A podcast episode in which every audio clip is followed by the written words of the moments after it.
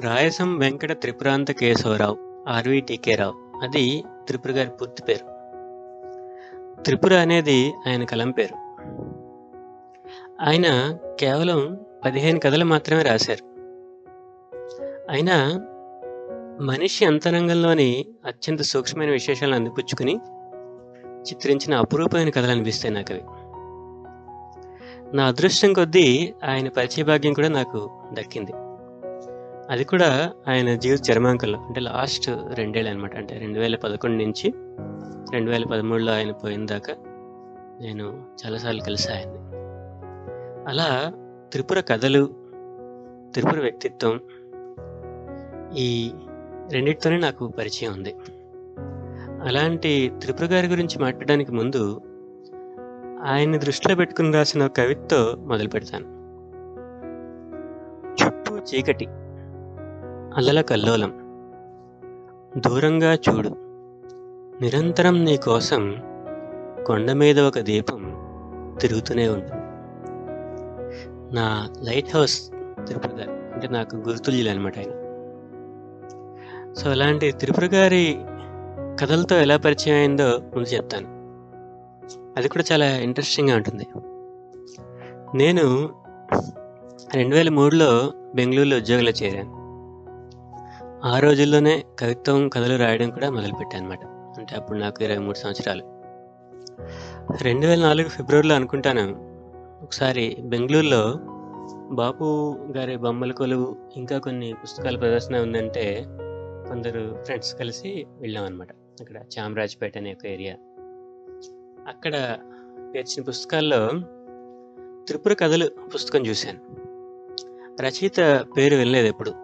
అంటే నాకు తెలిసిన సాహితీవేత్తలే తె- చాలా తక్కువ అప్పటికి. అంటే నాకు పెద్దగా పరిచయం లేదు సాహిత్యంతో. ఈ శ్రీశ్రీ తిలక్ వీళ్ళు తప్ప ఇంకెవరు తెలియదు నాకు అప్పటికి. కానీ ఆ కవర్ పేజ్ నన్ను ఆకర్షించింది.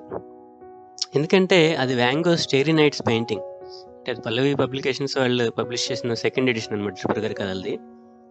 అది వ్యాంగో స్టేరీ నైట్స్ దానికి కవర్ పేజ్. మా రూమ్మేట్ ఒక అబ్బాయి శ్రీ శ్రీనివాసన్ ఉండేవాడు. వాడు వ్యాంగో భక్తుడు అనమాట వ్యాంగో ఒక్క పెయింటింగ్ చూపించి అది ఎందుకు గొప్పదో తనకి చెప్పాడు అనమాట అలా కూర్చోబెట్టి. ఆ బ్రష్ స్ట్రోక్స్ చూడు ఆ కలర్ కాంబినేషన్ చూడు అంటూ. అలా స్టేరీ నైట్స్ పెయింటింగ్ చూడగానే ఆ పుస్తకాన్ని తీసుకుని లోపల పేజీలు తిరిగేసాయి అనమాట తిరిగేస్తే మొదటి పేజీలోనే ఒక జన్యోగి కవిత కోట్ చేసింది. అది who calls my poems poems my poems are not poems knowing my poems are not poems together we can begin to speak of poetry అది ర్యోకన్ అని ఒక జెన్ మాంక్ పోయం అనమాట అది. నాకు అది చదివి ఇంకా ఆశ్చర్యం వేసింది. ఎందుకంటే అంత ఆరు నెలల ముందే నాకు ఇస్మాయిల్ గారి కవిత్వంతో పరిచయం అయిందనమాట అంటే ఈ మాటలో ఇస్మాయిల్ గారి కవిత్వం చదివి నేను ఆయన కవిత్వం బాగా నచ్చింది నాకు. నచ్చి అందులో మునిగి తేలుతూనే ఉంటాను అనమాట నేను. అలా ఆయన కవిత్వంలో కనిపించే ఈ జన్ తాత్వికత ఈ జన్ బుద్ధిజం సో అది నన్ను ఆకట్టుకుంది బాగా. ఇది సో జన్ కవిత్వాన్ని ఇష్టంగా చదువుకునేవాడిని అనమాట ఆ రోజుల్లో. అలా చదివిన కవితల్లో త్రిపుర గారు కోట్ చేసిన కవిత కూడా ఉందన్నమాట. అంటే నాకు చాలా ఆశ్చర్యం వేసి ఇంకేం ఆలోచించకుండా ఆ పుస్తకం తీసుకున్నాను అనమాట అలా చాలా యాక్సిడెంటల్గా నా చేతిలోకి వచ్చారు త్రిపుర. అంటే ఏ- అలా అనుకోకుండా. సో ఇంటికి వచ్చి మొదటి కథ పాము అనే కథ చదివాను నేను. చాలా కొత్తగా అనిపించింది అనమాట నాకు. మిగతా కథలు కూడా అలాగే చదివి చదివాను. సో మొదట్లో అర్థం కాలేదు నాకు ఈ కథలు. కానీ నన్ను చదివించాయి ఆ కథలన్నీ. సో మళ్ళీ మళ్ళీ చదివాను. సో ఆ కథల్లో కల్పించిన వాతావరణం కూడా నాకు అంత కొత్త అనమాట అంటే బెనారస్ హిందూ యూనివర్సిటీ పరిసరాలు ఆ ఘాట్లు మొగల్సరాయ్ రైల్వే స్టేషన్ బర్మా ఇలా ఇవన్నీ ఈ వాతావరణం అంతా కొత్త నాకు. ఆ వ్యక్తుల మనస్తత్వం కూడా నాకు కొత్త నాకు ఈ ఉన్నత తరగతిలో నుంచి వచ్చిన మనుషులు వీళ్ళంతా. అయినా ఆ కథలన్నీ నాకు విపరీతంగా నచ్చాయి. అందులో ఒక కొన్ని వాక్యాలు చదువుతాను నేను ఇప్పుడు. ఆ చీకటి గదులు అనే కథల్లోని ఒక పారాగ్రాఫ్లోని వాక్యాలు ఇవి. సో మీరు దాంటిలాగా జీవితపు లోతులను తవ్వుకుంటూ వెతుక్కుంటూ అలా ఓవర్కోట్ వేసుకుని పలసబడుతున్న జుత్తుతో ప్రపంచంలోని విషాదాల్ని బాధల్ని భుజాన వేసుకుని మొఘల్సరాయ్ ప్లాట్ఫామ్ మీద తిరుగుతున్నారు. మీ బియట్రిస్ మీకు ఎప్పుడో దొరుకుతుంది. నేను కుంటికాలతో ఇక్కడ ఈ కుర్చీలో సరిగ్గా నిద్రపట్టక చేస్తున్నాను. పాతికేళ్ళ వయసులో పై వాక్యాలు మొదటిసారి చదివినప్పుడు ఈ డాంటే సంగతేమో తెలియదు కానీ ఈ రచయిత మాత్రం ప్రపంచంలోని విషాదాల్ని బాధల్ని భుజాలు వేసుకుని తిరుగుతున్నట్టు నేనేమో నిస్సహాయంగా కుర్చీలో కొలబడ్డట్టు అనిపించింది. ఆ కథలు చదివాక ఆ వయసులో నాలోని అస్పష్టమైన తపనకి ఒక రకమైన అలజడికి ఆయన అద్భుతంగా అక్షరూపం ఇచ్చినట్టుగా అనిపించింది. అందుకే ఆ అక్షరాలను తీవ్రంగా వెంటాడాయి రాత్రులు రాత్రులు ఆ కథలతోనే గడిపేవాడు అనమాట సో ఆయనలో రాద్దామని ప్రయత్నించి చేతులు కాల్చుకునే సందర్భాలు కూడా చాలా ఉన్నాయి. ఆయన పదాలతో బొమ్మ కట్టే తీరు ఇప్పుడు సముద్రపు హోర్లో అంటే ఇప్పుడు మన వైజాగ్ బీచ్కి వెళ్తే మనకు తెలుస్తుంది రాత్రి అప్పుడు. ఈ కెరటానికి కెరటానికి మధ్య ఉన్న ఒక నిశ్శబ్దం. అంటే కెరటం వచ్చి కెరటం వెళ్ళడానికి ముందు మరో కెరటం రావడానికి ముందు ఒక నిశ్శబ్దం ఉంటుంది అక్కడ బీచ్లో అలాంటి నిశ్శబ్దాన్ని తన క- కథల్లోకి ప్రవేశపెట్టాడు ఆయన. సో ఆ ప్రజ్ఞ నన్ను అబ్బురపరిచింది అనమాట అలాగే రెండు మూడు బ్రష్ స్ట్రోక్స్తో నాకు బొమ్మ గీగలు నేర్పు కూడా ఆయన కథల్లో మనం చూడొచ్చు. ఆయన సమగ్రంగా ఏది చెప్పడు. ఏదో బ్రహ్మదత్తుడు కాశీ రాజ్యాన్ని పరిపాలించడం మొదలుపెట్టిన రోజుల్లో అన్నట్టుగా ఆయన కథలు స్టార్ట్ అవ్వు. ఒక చాలా సడన్గా ఆయన కథలు మొదలవుతాయి అలాగే ఏది కూడా ఆయన సమగ్రంగా చెప్పడు. అంతా ఒక ఆ, గొణుకుంటున్నట్టుగా సో అలా అలా ఉంటాయి ఆయన కథలు. సో అలా నాకు అప్పటిదాకా అలవాటైన సాఫీగా తాపీగా సాగే కథలు అనగనగా కథలకు అలవాటు పడిన నన్ను ఒక్కసారిగా ఒక మహాప్రవాహంలోకి తోసేసినట్టు అయిందనమాట ఆయన కథలు చదవగానే.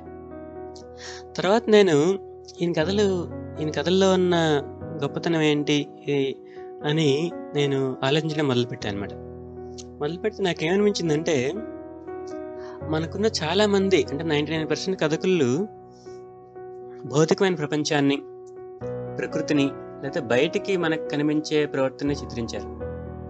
కానీ ట్రిపుల్ లాంటి చాలా కొద్ది మంది కథకులు మాత్రం మనిషి అంతరంగాన్ని చిత్రించే సాహసం చేశారు. ఎందుకంటే నా దృష్టిలో అంతరంగాన్ని చిత్రించడం మరింత కష్టమైన పని. ఎందుకంటే ఈ అంతరంగపు సూక్ష్మ విశేషాలు అంటే ఏవైతే ఉన్నాయో మన అవి చాలా అమూర్తమైనవి. అంటే చాలా అబ్స్ట్రాక్ట్ థాట్స్ అనమాట అవన్నీ. వాటిని పదాల్లో పెట్టడం అంత ఈజీ కాదు. కానీ మనలోనే చాలామందికి ఈ యంత్రాంగాన్ని తరిచి చూసుకోవడం గొప్ప ఆసక్తి. సో ఇంకా త్రిపుర లాంటి గారి వాళ్ళకైతే అదొక అనివార్యమైన అవసరంగా ఉంటుంది. అంటే ఎందుకంటే త్రిపుర కథలు చదివితే అవి ప్రయత్నించి రాసినట్టుగా లేకపోతే అనుకుని రాసినట్టుగా ఉండవు. అవన్నీ అలా వచ్చాయి అనమాట అంటే అవి ఒక అనివార్యంగా బయటకు వచ్చాయి సో అలాంటి కథలు అనమాట అవి. అలాగే ఆ యంత్రంగా పోకడలను ఒడిసి ఒడిసిపుచ్చుకుని చిత్రించడంలో త్రిపుర గారికి ఉన్న నేర్పు చాలా అద్భుతంగా ఉంటుంది. ఎందుకంటే వీటికి ఇలాంటి కథలు రాయడానికి మనకున్న భాష ఈ సరస్వతి మర్యాద ఊహ ఇవేం సరిపోవు. ఒక్కోసారి అడ్డం కూడా వస్తాయి. అందుకని ఈ యంత్రాంగాన్ని సృష్టించడానికి తనదైన భాష అభివ్యక్తి అవసరం అవుతాయి సో అలాంటి టెక్నిక్ని ఆయన సాధించి ఈ అంతరంగాన్ని అద్భుతంగా చిత్రించారు. మన బయట చూస్తే అవన్నీ గొణుగుళ్ళలాగా నేను ముందు చెప్పినట్టుగా గొణుగుళ్ళలాగా లేకపోతే అసంబద్ధంగా ఉన్మాద ప్రలాపంలా ఉంటాయి కానీ ఆ వాక్యాల వెనక ఒక అపురూపమైన కథ అపురూపమైన ఈ పరిశీలన ఇవన్నీ మనకి జాగ్రత్తగా చూస్తే అర్థమవుతాయి అన్నమాట కొన్ని వాక్యాలు చదువుతాను నేను ఇప్పుడు ఆయన కథల్లోవి. రెండు వాక్యాలు చదువుతాను మీకు ఐడియా రావడానికి. జ్ఞాపకాల ముక్కల అస్తవ్యప్ వ్యస్తపు సముదాయమే జీవితం కావాలి మనం ఉందనుకున్న ప్యాటర్న్ అసలు ఉన్నది కాదు. మానవ జీవితం మీద మనం మన అవసరాల కోసం ఇంపోజ్ చేసింది. ఆ ప్యాటర్న్ లేకపోతే జీవితం సాగదు. జీవితంలో ఎప్పుడో గాని సమయాలు రావు. మనిషి శక్తినంతటినీ పరీక్షించేందుకు. ఆ సమయాల్లోనే నిద్రకళతో జవాబులు ఇచ్చానా ఇచ్చిన జవాబులు చేసిన పనులు వాటి అర్థాలను వెతుక్కోవడం. ముళ్ళు బిగుస్తాయి. విప్పబోతే ఇంకా గట్టిగా. సో ఆయన కథనంలో ఒక మహానదికున్న వేగం ఉన్నంత వేగం ఉందనిపిస్తుంది నాకు. అందుకే ఆ ప్రవాహంలో కొట్టుకుపోని వాళ్ళు అరుదు. సో ముందు నుంచి ఎక్కువ చదువుకున్నది ఎక్కువ ఇష్టపడింది కవిత్వమేనని అందుకే తన వచనం కూడా కవితంలాగే ఉంటుందని అంటారు ఆయన. అందుకే పాలగం పద్మరాజు గారు ఆయన మొదటి ఎడిషన్ అదే కథల పుస్తకానికి ముందు మాట రాస్తూ ఇది కవితల కథల కథల లాంటి కవితల ఇలాంటి సందేహాలు వెలిపించారనమాట వెలిపించి చివరిలో ఆయన అంటారు నేను ఇలాంటి కథలు రాయగలనా అని అంటారనమాట ఆయన. సో అది ఒక కథకుడు మరో కథకుడికి ఇచ్చే ఎంతకన్నా గొప్ప ప్రశంస ఉండదని ఆయన ఉద్దేశం అనమాట అలాంటి త్రిపుర గారు గత పాతికేళ్ళ నుంచి వైజాగ్లోనే ఉంటున్నారు. అంటే రిటైర్ అయిపోయాక వైజాగ్లోనే వచ్చి ఉంటున్నారు. నేను కూడా తొంభై నాలుగులో వైజాగ్ వచ్చిన తర్వాత చాలాసార్లు వాళ్ళ ఇంటి నుంచే అంటే ఆ పాండురంగాపురం డౌన్లోంచే బీచ్కి వెళ్ళా కానీ ఆ సముద్ర పట్టిన చిన్న అపార్ట్మెంట్లో మరో సముద్రం ఉంటుందని నాకు తెలియలేదు. అలా చాలా మిస్టీరియస్గా రెండు వేల పదకొండులో కనకప్రసాద్ గారు మరొక వీరాభిమాని త్రిపుర గారి వీరాభిమాని రామయ్య గారు వీళ్ళిద్దరి ద్వారా త్రిపుర గారి ఫోన్ నెంబర్ సంపాదించాను మేడం సంపాదించి ఆయన ఫోన్ చేసి రెండు వేల పదకొండు జూన్ ఇరవై ఏడు ఉదయం పదకొండు గంటలకి వాళ్ళ అపార్ట్మెంట్ తలుపు తట్టారు తడితే ఆయనే తలుపు తీశారు. నా ఎదురుగుండా ఇన్నాళ్ళ నుంచి వెతుకున్న త్రిపుర గారు. శేషాచలపతి భాస్కర్ కళ్యాణి సుశీల వీరస్వామి ఇలాంటి అపురూపమైన పాత్రల సృష్టికర్త. సో అనుభవం మాటల్లో చెప్పలే అనమాట అది. సో ఆయన చూస్తే ఆయన అక్షరాల కంటే కాంతివంతంగా కనిపించే ఆయన కళ్ళు. అప్పటికి ఆయనకి ఎనభై మూడేళ్ళు అనమాట సో మూర్తి కరుణలో ఉన్న ఆయన చూసి ఈయన ప్రపంచానికి చెందిన వ్యక్తి కాదని నమ్మకంగా అనుకున్నాను. కూర్చున్నాక బెంగళూరులో ఏం చేస్తుంటావు? వైజాగ్లో ఇల్లు ఎక్కడ? ఇలా అన్ని వివరాలు అడిగారు. అంతా విన్నాక నవ్వుతూ యూ లుక్ వెరీ యంగ్ అన్నారు ఆయన నవ్వుతూ. ఆయన కాఫ్కా కవితల పుస్తకం ఇచ్చారు. సో నా ఎయిటి ఒడిన కవితల పుస్తకం నా మొదటి కవిత సంకలన ఇస్తే తీసుకున్నారు. తీసుకుని ఏవో ప్రశ్నలు అడిగాను. అన్నిటికీ చాలా క్లుప్తంగా స్పష్టంగా సమాధానాలు ఇచ్చారనమాట త్రిపుర గారి మౌనం గొప్పది. ఆ మౌనంలో మనం కూడా అలా ఆయన సమక్షంలో కూర్చోవాలి. ఇంకేం మాట్లాడిపోయినా పర్వాలేదు అనిపిస్తుండేది అనమాట తర్వాత రెండేళ్ళు అంటే రెండు వేల పదకొండు నుంచి రెండు వేల పదమూడు వరకు ఆయన ఒక పది పన్నెండు సార్లు కలిసి ఉంటాయి. ఇప్పుడు వైజాగ్ వెళ్ళినా వాళ్ళ ఇంటికి వెళ్దాం. ఒక రెండు మూడు గంటలు కూర్చుని మాట్లాడడం సో అలా. తర్వాత ఎన్నోసార్లు ఫోన్లో కూడా మాట్లాడాను. త్రిపుర గారి మాటల్లో ఎవరిని కటువుగా విమర్శించడం కానీ మంచి చెడ్డలు బేరీజ్ వేయడం కానీ మనం చూడం అనమాట సో నా కథలు ప్రింట్అవుట్ తీసి ఇచ్చాను అప్పటికి. ఇస్తే చదివి your stories didn't to suit my taste but I like your poetry so simple and sweet write more poems అన్నారనమాట నా కవితలు అవి చదివి. సో నేను మిమ్మల్ని ఇన్ఫ్లుయెన్స్ చేసిన ఏమైనా ఉన్నాయని అడిగేవాడు అనమాట అడిగితే ఆయన దానికి అన్ని పాసింగ్ ఇన్ఫ్లుయెన్సెస్ కొంతమంది ఓసరివెల్లి కూడా అంటారనుకో అని నవ్వేవారు. Benaras Jiddu Krishnamurti Zen Buddhism Kafka Naxalism existentialism ఇవన్నీ వీటి ఇన్ఫ్లుయెన్స్ అంతా ఉండేదని చెప్పారు అనమాట అలాగే I was actively involve in radical student movements in West Bengal అని కూడా చెప్పేవారు. నాకు నాకు కూడా ఈ జన్ బుద్ధిజం మీద బాగా ఆసక్తి ఉండేది. అందుకని నేను మళ్ళీ మళ్ళీ అడిగేవాడిని మీకు జన్ బుద్ధిజం మీద ఇష్టం ఎలా కలిగిందంటే ఆయన బర్మాలో ఉద్యోగం చేస్తున్నప్పుడు ఈ ప్రాక్టీసింగ్ బుద్ధిస్ట్ కోసం ఒక జన్ యోగి సూచన మేరకు బుద్ధిస్ట్ టెక్స్ట్ చదివి వినిపించేవాట జన్ నాకు నచ్చుతుంది. It suits my nature it doesn't ask you to practice anything నాకు ఇలా కూర్చోవడం ఇష్టం. ఇలా కూర్చుంటాను. అంతే అనేవారు. షేక్స్పియర్ వర్కే కానక్కర్లేదు. నా పేరు త్రిప్రాంత్ కేశవరావు అని రాసినా సరే I consider that as work of literature because you are giving concrete form to something that is abstract అనేవారు. అలాగే మీకు ఇంగ్లీష్లో అంత ప్రావీణ్యం ఎలా వచ్చింది? అంత ప్రావీణ్యం ఉన్నా మీరు ఇంగ్లీష్లో కథలు ఎందుకు రాయలేదని అడిగితే బాల్యం అంతా ఒరిస్సాలోనే అవడం వల్ల ఫౌండేషన్ అంతా ఇంగ్లీష్లోనేనని తొమ్మిదేళ్ళ దాకా ఫాదర్ ర్యాండ్ అనే ఒక న్యూజిలాండ్ స్కాలర్ దగ్గర ఇంగ్లీష్ నేర్చుకున్నానని. తర్వాత వైజాగ్ ఏవియన్ కాలేజీలో టేకుమళ్ళ రామారావు అనే మంచి లెక్చరర్ వాళ్ళు కూడా ఇంగ్లీష్ బాగా అయిపోయిందని చెప్పేవారు. ఇంగ్లీష్లో నాకు తెలియని పదం లేదు అని ఆయన ఈ మాట చెప్తున్నప్పుడు కూడా ఆయనలో ఎక్కడా కొంచెం కూడా గర్వం లేకపోవడం చూసి నేను ఆశ్చర్యపోయాను అనమాట తెలుగు మాత్రం చాలా కష్టపడి నేర్చుకున్నాను. తొమ్మిదే ఏట బాపట్లలో అక్షరాభ్యాసం జరిగింది. భారత పత్రికలు చదివి తెలుగు నేర్చుకున్నానని ఒక్క పదానికి అర్థం రాసుకుంటూ స్వయంగా డిక్షనరీ తయారు చేసుకున్నానని చెప్పేవారు. ఆయన బెనారస్ హిందూ యూనివర్సిటీలో చదువుకున్నారనమాట ఆ అనుభవాలు మాత్రం చాలా ఉత్సాహంగా చెప్పేవారు. అంటే వైజాగ్లో ఉన్నప్పుడు చాలా పీలగా బెరుగ్గా ఉండేవాడని బెనారస్ వెళ్ళగానే ఒక్కసారి పంజరంలోంచి బయటికి వచ్చినట్టు బయటికి వెళ్ళినట్టు అయిందని అక్కడే టెన్నిస్ ఆడేవాడిని అక్కడ బలంగా తయారయ్యానని. ఒక పక్క థియోసఫికల్ సొసైటీతో మరో పక్క సిపిఐతో సంబంధాలు గంగా నది ఘాట్లు ఇరవై ఏళ్ళ వయసులోని ఉత్సాహం ఈ స్టూడెంట్స్తో ఇంగ్లీష్ డ్రామాలు వేయించడం అగ్రికల్చర్ బీఎస్సీ అయిపోయాక ఎంఎస్సి మధ్యలో ఆపేసి వెనక్కి వచ్చేయడం తర్వాత ఒక మిత్రుడి సలహా మేరకు తిరిగి బీహెచ్యూలోనే ఇంగ్లీష్ ఎంఏలో జాయిన్ అవ్వడం ఫైనల్ పరీక్షలో పాఠ్యాంశాలకు పరిమితం కాకుండా ఒక ఫిలాసఫర్లా ఒక వ్యాసం రాసి తీరా బయటకు వచ్చాక పాస్ అవుతానో లేదని బెంగతో షిమాగలం లింగప్ప అనే మిత్రుడి దగ్గరికి వెళ్ళిపోవడం. ఆ జోగ్ ఫాల్స్ దగ్గర పోకతోటలో బండేసుకుని తిరగడం.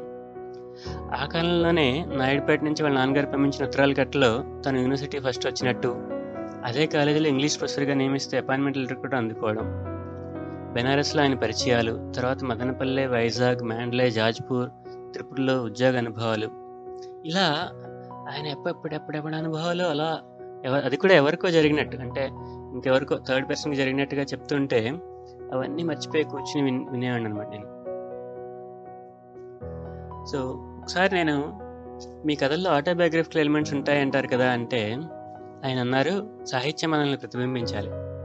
మనకు తెలిసిన జీవితాన్ని రాయాలి. ఏదో స్లమ్స్లో రెండు చక్కర్లు కొట్టించి రాస్తే దాంట్లో ఆత్మ ఉండదు. All my stories are in some way related to my life అన్నారనమాట అలాగే మీ కథలు అర్థం కావు అంటారు కదా అంటే అవును ఇన్కంప్లీట్ వాక్యం అంటే నాకు ఇష్టం. జీవితంలోనూ కవితల్లోనే కొంత అర్థం కాని తత్వం ఉంది అనేవారు నవ్వుతూ. తర్వాత ఆయన కథల నేపథ్యాల గురించి చాలా వివరంగా నాకు చెప్పారనమాట అంటే ఆ రెండేళ్ళలో. బెనారస్లో చదువుతున్నప్పుడు మన్మోహన్ దాస్ అని ఒక బ్యాచ్మేట్ ఉండేవాడు ఆయన ఒరియా స్టూడెంట్. సో ఆయన ఇన్స్పిరేషన్తో సృష్టించిన బలమైన పాత్ర శేషాచలపతి అంటే పాము కథలో శేషాచలపతి పాత్ర ఈ మన్మోహన్ దాస్ ఇన్స్పిరేషన్ అనమాట అలాగే బర్మాలో ఉద్యోగం చేస్తున్నప్పుడు అక్కడ కార్గో సామ్రాజ్యపు అధిపతి కృష్ణారెడ్డి అనే ఉండేవారంట ఆయన. అతని తర్వాత ఫకీర్గా మారి మారిపోయాడు. సో ఆ కృష్ణారెడ్డి జర్కన్ కథలో విరాసంగా విరాసం పాత్రకి ఇన్స్పిరేషన్ అనమాట అలాగే వైజాగ్ కలెక్టర్ ఆఫీస్ జంక్షన్లో షణ్ముఖానంద్ విలాస్ అనే హోటల్ ఉండేది. అక్కడ కూర్చుని వచ్చే పోయే వాళ్ళ సంభాషణల్ని గమనించినప్పుడు అనుభవాలు హోటల్లో. ఆ హోటల్లో కదంతా ఆ హోటల్లో జరిగిన సంభాషణలే. అదొక కొత్త ప్రయోగం అనమాట అలాగే త్రిపురలో ఉద్యోగం చేస్తున్నప్పుడు ముగ్గురు నెక్స్ట్ లైట్లకి నెల రోజులు ఆశ్రయం ఇచ్చారు త్రిపుర గారు వాళ్ళ ఇంట్లో. తర్వాత ఆ సహాయం చేసిన వాళ్ళు ద్రోహం చేయడంతో ఆల్మోస్ట్ అరెస్ట్ అయ్యే సిచ్యువేషన్ వచ్చి ఈ నర్వస్ బ్రేక్డౌన్ అయి అయ్యి పిచ్చి ఆసుపత్రిలో కొంచెం కాలం ఉండి అక్కడి నుంచి బయటకు వచ్చిన తర్వాత రాసిన కథ అభినిష్క్రమణ. అలాగే చుట్టూ హౌరా నది వందలాది సరస్సులు వెదురు కాటేజీ కాటేజీ బంగ్లా వాళ్ళ ఇల్లు అనమాట అలాగే రెక్కలో చెదిరిపోయిన పిల్లలు ఆ సరస్సులోకి వలస వచ్చే పక్షులు. ఈ నేపథ్యంలో అగర్తలలో మొదలుపెట్టి రిటైర్ అయిపోయిన తర్వాత వైజాగ్ వచ్చి పూర్తి చేసిన అద్భుతమైన ఆఖరి కథ వలస పక్షుల గానం. సో ఇలా ఆయన కథా నేపథ్యాలు చెప్తుంటే వినే అరుదైన భాగ్యం నాకు దక్కిందనమాట ఒక ఇంటర్వ్యూలో ఆయన ఇలా అన్నారు. ఇది చాలా ఇంపార్టెంట్ అనమాట. అంటే త్రిపుర కథల్ని అర్థం చేసుకోవడానికి ఈ వాక్యాలు చాలా చాలా అవసరం నేను అనుకుంటాను. అదేంటంటే కన్ఫెషనల్ ఎలిమెంట్ లేని సాహిత్యం సాహిత్యం కాదు. అది ఇంకేమైనా కావచ్చు. ఎంతమంది సమాజం గురించి రాయడం లేదు. అది వేరే సాహిత్యం. టెలిఫోన్ డైరెక్టరీ కూడా ఒక రకమైన సాహిత్యమే. దాన్ని చూస్తూ కూడా ఇమాజినేషన్ లేకపోవచ్చు. కన్ఫెషనల్ ఎలిమెంట్ లేనిది సాహిత్యం కాదు అనేది నాకు సంబంధించిన అభిప్రాయం. నా కథల్లో కన్ఫెషనల్ ఎలిమెంట్ ఉంటుంది. అటువంటి సాహిత్యానికి నేను రెస్పాండ్ అవుతాను. త్రిపుర కథలను అర్థం చేసుకోవడానికి ఈ వాక్యాలు చాలా అవసరం నేను అనుకుంటాను ముందు చెప్పినట్టుగా. అసలు ఈ త్రిపుర ప్రతిపాదిస్తుంది కన్ఫెషన్ ఏమిటి? అని నేను చాలా కాలం ఆలోచించి త్రిపుర గారిని కనకప్రసాద్ గారిని రకరకాలుగా అడిగి నేను తెలుసుకున్నది నాకు అర్థమైంది ఇది. అదేంటంటే మన రచయితలకి చాలామందికి అనుభవమే. మనం రాయాలనుకున్నది వేరు తీరా చూసాక రాసింది వేరు. ఇలా ఎందుకు జరుగుతోంది? ఎందుకంటే మన ఫండమెంటల్ న్యూస్ ఏదైతే ఉందో అంటే మన మౌలికమైన ఇన్స్పిరేషన్ ఏదైతే ఉందో దానికి భయం వల్లనో భ్రమల వల్లనో లేకపోతే మనం ఎక్కడ బయటపడిపోతామనో కొన్ని అబద్ధపు తొడుగులు ముసుగులు వేసి ప్రదర్శించడం వల్ల. సో అవేవి లేని సృజనలు ఎలా ఉంటాయంటే త్రిపుర కథల్లా ఉంటాయని చెప్పొచ్చు. నామిని కథలు కనకప్రసాద్ కథలు కూడా అలా ఉంటాయి. అందుకే అవి చదివినప్పుడు ఏదో స్నానం చేసినట్టుగా ఉంటుంది. అంటే వాటిలో కరిగించగల శక్తి ఉంటుంది సో సో కనకప్రసాద్ గారు ఒక వ్యాసంలో ఈ కన్ఫెషన్ గురించి మరి మరింత ఎక్స్ప్లెయిన్ చేస్తూ ఇలా రాశారనమాట త్రిపుర సాహిత్యం అనే పరిగణించే రచనల్లోన మనిషి స్వభావాన్ని గురించి బతుకుని గురించి ఒక నేరాంగీకరణ లాంటి ఒప్పుకోలు అంటే కన్ఫెషన్ ఉంటుంది.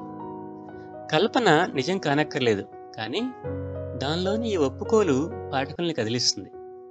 లౌకికంగా కేవలం అబద్ధమైన కల్పనలో ఈ ఒప్పుకోలు ఒక అంతర్లీనమైన నిజంగా ఉంటుంది. ఇది లేని రచనలో మౌలికంగా ఏదో అబద్ధం ఉంది. అంటే వాస్తవం కాని కల్పనను చదివి పాఠకుడు దాని వెనక అంతర్లీనంగా ఉన్న కవి అబద్ధాలు ఆడుతున్నాడో లేదో కూడా పోల్చుకోగలుగుతాడు. సో అది త్రిపుర గారు ప్రతిపాదించిన కన్ఫెషన్ సో ఇది చాలా అవసరం అనమాట త్రిపుర గారి కథల్ని అర్థం చేసుకోవడానికి. పోతే ఇతర రచయితల్లో కనిపించే కీర్తికాంక్ష రచనల మీద విపరీతమైన మమకారం ఇలాంటి బలహీనతలు ఆయన మచ్చికైనా కనిపించేగా నిజంగా ఒక దీపస్తంభంలాగా యాభై ఏళ్ళుగా ఒంటరిగా స్థిరంగా నిలబడ్డారనమాట ఆయన. నాకు ఈ కవులు కళాకారులు అంటే ఏదో ఒక ప్రత్యేకమైన మనుషులు అనే భావాన్ని కూడా ఆయనే పోగొట్టారు. కొంతమందికి అలా బాగా రాయడం వస్తుంది అంతే అంతకంటే ఏం లేదు అనేవారు. అలాగే పెర్స్పెక్టివ్స్ వాళ్ళు త్రిపుర గారి కథలు మూడో ముద్దను వేసినప్పుడు రమణజీవి గారు మొదట్లో నాలుగు వాక్యాలు రాశారు. అదేంటి చదువుతాను? ప్రతి క్షణము అనుభవిస్తున్నప్పటికీ అపరిచితంగానే మిగిలిపోయే అస్తిత్వ సముద్రాన్ని దాని మీద గదులు గదులుగా నివసించే అర్ధపు నురగను ఏకకాలంలో స్పృశించిన త్రిపుర వంటి కథకుడు భారతదేశంలో మరొకరు లేరు. ఈ చదివేవాన్ని చెప్పి నవ్వుతూ ఈ వాక్యం చూసావా? As if has read the entire Indian literature అని నవ్వే అనమాట అలా మనం ఏదైతే గొప్ప అనుకుంటామో దాన్ని అంతటిని ఆయన తగ్గించేసేవారు. నేను లాస్ట్ టైం కలిసినప్పుడు త్రిపుర గారికి ఎనభై ఐదేళ్ళు అనమాట అంటే ఆయన చనిపోవడానికి ఒక రెండు నెలల ముందు కలిసాను అప్పటికి ఎనభై ఐదేళ్ళు ఆయనకి. I lost interest in everything. Books అన్ని అందరికి ఇచ్చేసాను నాకు ఇంకా లిటరేచర్ ఆర్ట్ ఏమీ ఎక్కలేదు అనేవారు అప్పుడు. సో హార్త్ కర్పూర్లోని పరమార్థం నాకు ఆయన చూసాక అర్థమైంది. అందుకే ఉజ్వలంగా వెలిగిన కర్పూరపు గుర్తులేవి లోపలే తప్ప బయట మనకి కనిపించవు అని రాయగలిగాను. ఆయన కథలు చదివాను. ఆయన కలిశాను. ఆయన వాత్సల్యాన్ని ప్రేమని పొందగలిగాను. అలాగే కనకప్రసాద్ గారు ఎప్పుడూ ఒక మాట అనేవారు అనమాట త్రిపుర కథలు ఆయన ప్రజ్ఞ లోతులకి చిన్నపాటి మచ్చుతునకల్లా ఉండి త్రిపుర గారే ఉండగా ఇవెందుకులే అనిపిస్తాయి. ఈ మాటలు నేను అనుభవించగలిగాను అనమాట అంటే ఆయన కనకప్రసాద్ గారి మాటలు నేను అనుభవించగలిగా. అలా త్రిపుర గారిని దృష్టిలో పెట్టుకుని రాసిన మరో కవితతో ఈ ప్రసంగాన్ని ముగిస్తాను. ఏది దాచుకోదు. ఆత్మకథ రాసుకోదు. ఎంత అందమైన పుల్లనైనా సాయంత్రానికి రాలి చేసుకుంటుంది. ఈ చెట్టును చూస్తే నాకు సూయ థ్యాంక్ యూ